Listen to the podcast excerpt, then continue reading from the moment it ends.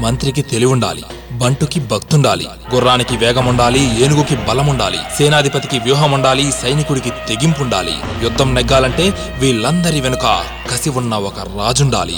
మనందరిలో ఒక రాజుంటాడు. కానీ మనమే రాజులా ఆలోచించడం ఎప్పుడో ఆపేశాం. మనలో కసి అడవులను చీల్చైనా సరే సముద్రాలను కోసైనా సరే కొత్త దారులు కనుక్కోగలదు అని మనకు తెలుసు. అయినా భయానికి బానిసయ్యాం. ఓటమికి తలం చేశాం.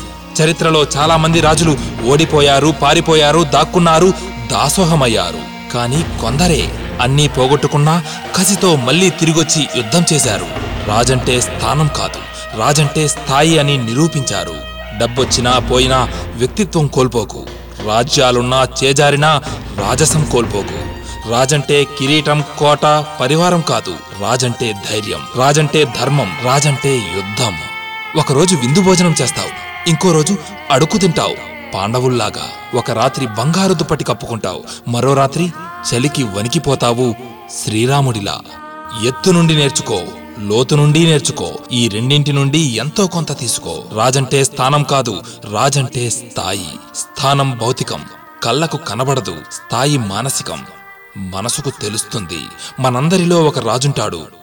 వాడిని బ్రతికిస్తావో లేక చంపేసుకుంటావో నీ ఇష్టం.